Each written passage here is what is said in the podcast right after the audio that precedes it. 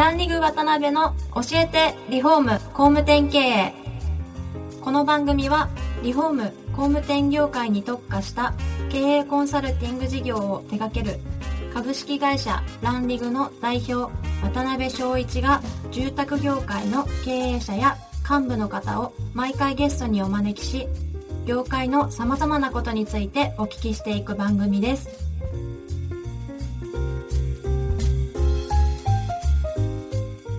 皆さんこんにちは。さあ今週も始まりました。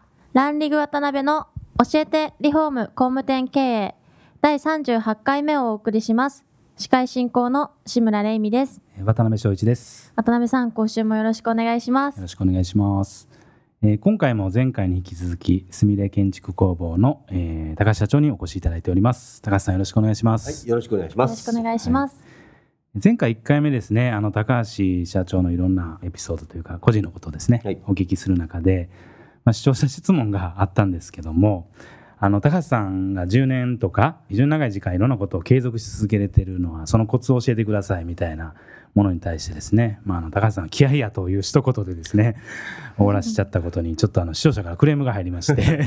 あのもう一度その継続するということに対してのですね、まあ、あのポイントとかはい、コツみたいなものをもしあれば教えてもらいたいんですけど、はいえーいろんなことを習慣に取り入れはい。てやってるんですけど、まあ主には、うん。まあ毎日、まあ10年ぐらい続けているブログ、はい。それと最近はうん。肉体改造、はい。毎朝5分のはい。筋トレを、そうそう5年か6年ぐらいですかねうん、続けてて、はい。それでもうあの圧倒的に健康になったっていうのがあるんですが、うん。えーそこを考えると、うん毎日の中で必ず続ける時間を見つけて、はいよその予定の中に組み込んでおくっていうのが非常に重要やというふうに思います。なるほどね。はいね、4、5年前ってだいぶふっくらされて、80キロ、90キロぐらいそうですあられたじゃないねですか。はい、あの20キロ近くは痩せてー今も体脂肪50を前にして10%切るか切らんかぐらいになってますよえーね。すごいですね。はいあーまあ、その 続けるコツははい気合やと。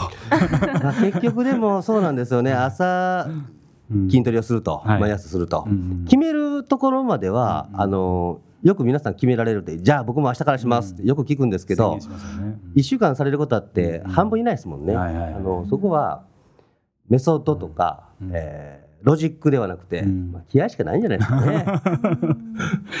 はい、はいあの前回ちょっとクレームをいただいた、えー質問者さん大丈夫でしたでしょうか？はい、また個人的にですね、はい、聞いていただければと思います。はい。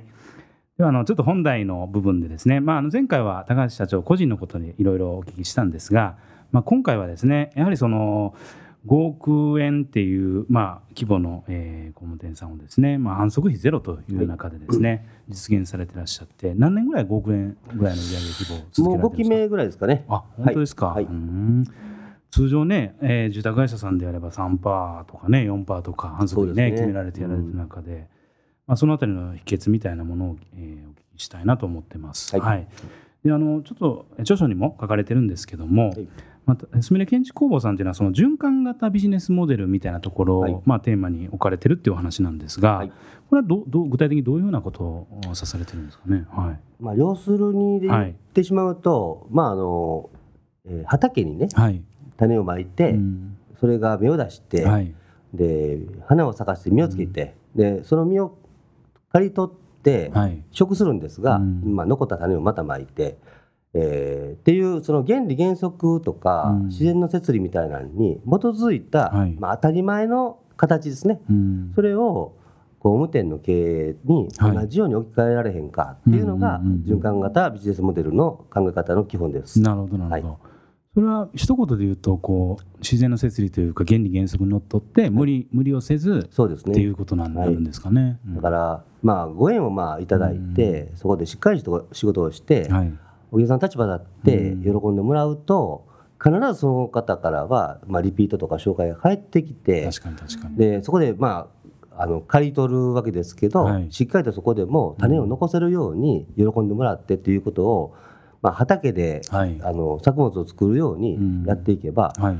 えーその循環がそのうち、うん。その安定したビジネスモデルになるんじゃないかというのがそもそもの考え方ですね。うん。昔はチラシとかそういうのはいろいろやられてた時期もあったんですか、毎月やってました。あ本当ですか、へえですけどそれをなんかそのこれじゃダメだなみたいな形に感じられたなんかきっかけとかあれはあったんですか、そうですね。あの先行きが見えないことをやり続けることがすごく苦手で、あそのチラシとか、うん。まあえー、と有名な R 社とかの、雑誌とかですうんね、はいはいはいああいう反則をやり続けると、うん。まあ、それなりの反響はあるんですが、はい。まあ、競合と知名度の戦いをせなあかんしで反則って慣れてくると落ちていきますんでね、はい。まあ、陳腐化していくので、うん。そこに対するこう疑問というか不安が払拭されないのをはい。解消するために、うん。いろいろとこう策を考えて、うん。えー違う取り組みをやってきたということですね。うんはいでそういうこう根本にある考え方で、まあ、循環型ビジネスモデルっておっしゃってますけど、はい。その中でやっぱりポイントとしては反則をされない、はい。自社職人を正規雇用する自社でしっかり教育するみたいなポイントになってくるんですかね。そうですね。ん。その、い、い作物を作るには、はい。まあ、土作りからって言いますけど、はい。工務店はやっぱり人作りからですよね。人が工事をして、はい。そのうん成果物をお客様が住まれるわけですから、もうあの手と手がつながるぐらいの勢いだと思うんですよ。でその実際に手を下す職人をはい。いかに教育できるかっていうのが、うん。やっぱり僕らの本質じゃないかと。いう、まあ、あの僕自身が、はい。えー職人上がりということもあってですね、あうん。のそこにあの注目をしてうん。モデルを作ってきたっていうことがあります。なるほど、はい、今って何人ぐらいでやられてらっしゃる今社員は20名。20名で、はい。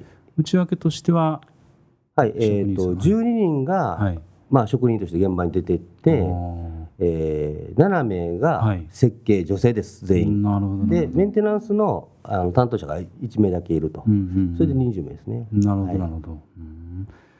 そのこの書籍とかでも書かれて、まあ、裏表紙にあったんですけども、まあ、工務店は販売会社ではなくものづくり企業ですと、はい。で職人が現場で存分に力を発揮すればチラシなどの広告を一切しなくても次の仕事をいただける好循環が生まれるのですと、はい。これがやっぱりいい一番言われたいことなんですそうよね。ですね、ん。あの実際それを、はい。えーまあ、職人を正規雇用にして社会保険とか厚生年金つけてですね、はいはい。しっかり安定を渡した上でうん。教育をして、でまあ我々の理念をはい。共有して、うん。えー顧客に向向き合うっていうことを続けてきた結果、はい。えー反則をやめても、しっかりと集客ができるようになったっていうのが今の現状ですね。うんなるほどね。まあいろいろ本当取り組みはされてらっしゃるとは思うんですけども、そのまあ高橋さんの中ではドラドラッカはい、ーのまあマーケティングの定義みたいなのがしっくりくるみたいなことは前からおっしゃってますけど、はい。競争自体をなくすというか、はい。まああの競争せずに、はい。えー自然と売り上げが上がる仕組みを作るみたいなところだと思うんですけど、はい具体的にあれですかね高橋社長がやられてる取り組みって具体的にどんなことがをずっとやられてらっしゃるんですか、まあ、まず、は現場での成果、成果物をね、しっかりしたものにするっていう、話はまあもちろんなんですが、うん。その現場接点のうん。大工にあの権限を渡して、あの現場予算ごと渡します。あそうなんですね、はい、で顧客窓口として、はい。あの追加とか変更とかの打ち合わせもうん。すべて大工に窓口を移して、えーお客さんと話をしながら作っていくっていうようなスタイルにしていますうね。んそうなんですね、はい。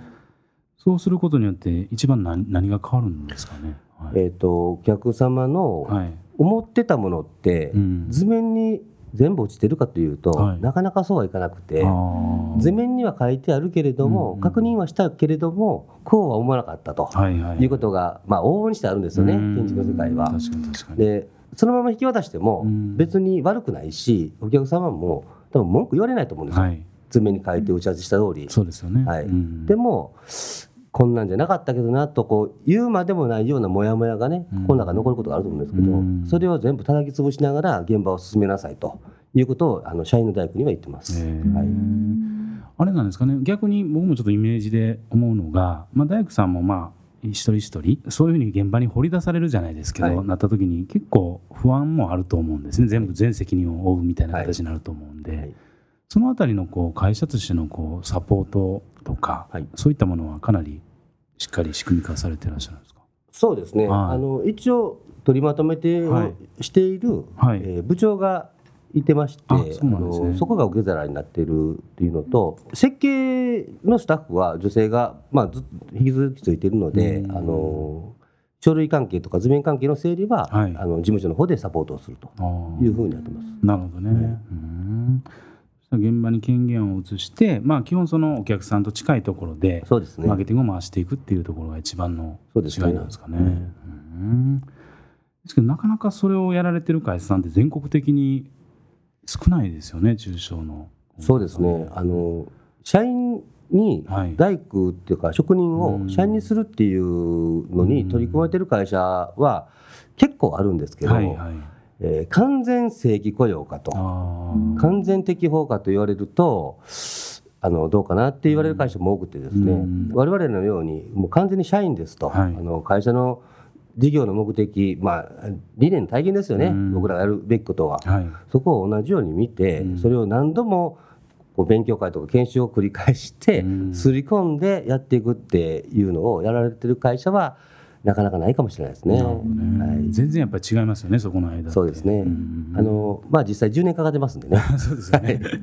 なるほどなるほど。はい。そろそろですね。そうですね、ははいい。まだまだお伺いしたいのですが、お時間が来てしまいました。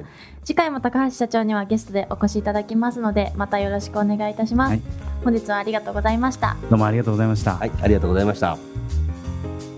今回もランリグ渡辺の教えてリフォーム工務店経営をお聞きいただきありがとうございました番組では渡辺や住宅業界の経営者幹部の方へのご質問を募集しています。ウェブサイトランリグにあるお問い合わせフォームよりお申し込みください。お待ちしています。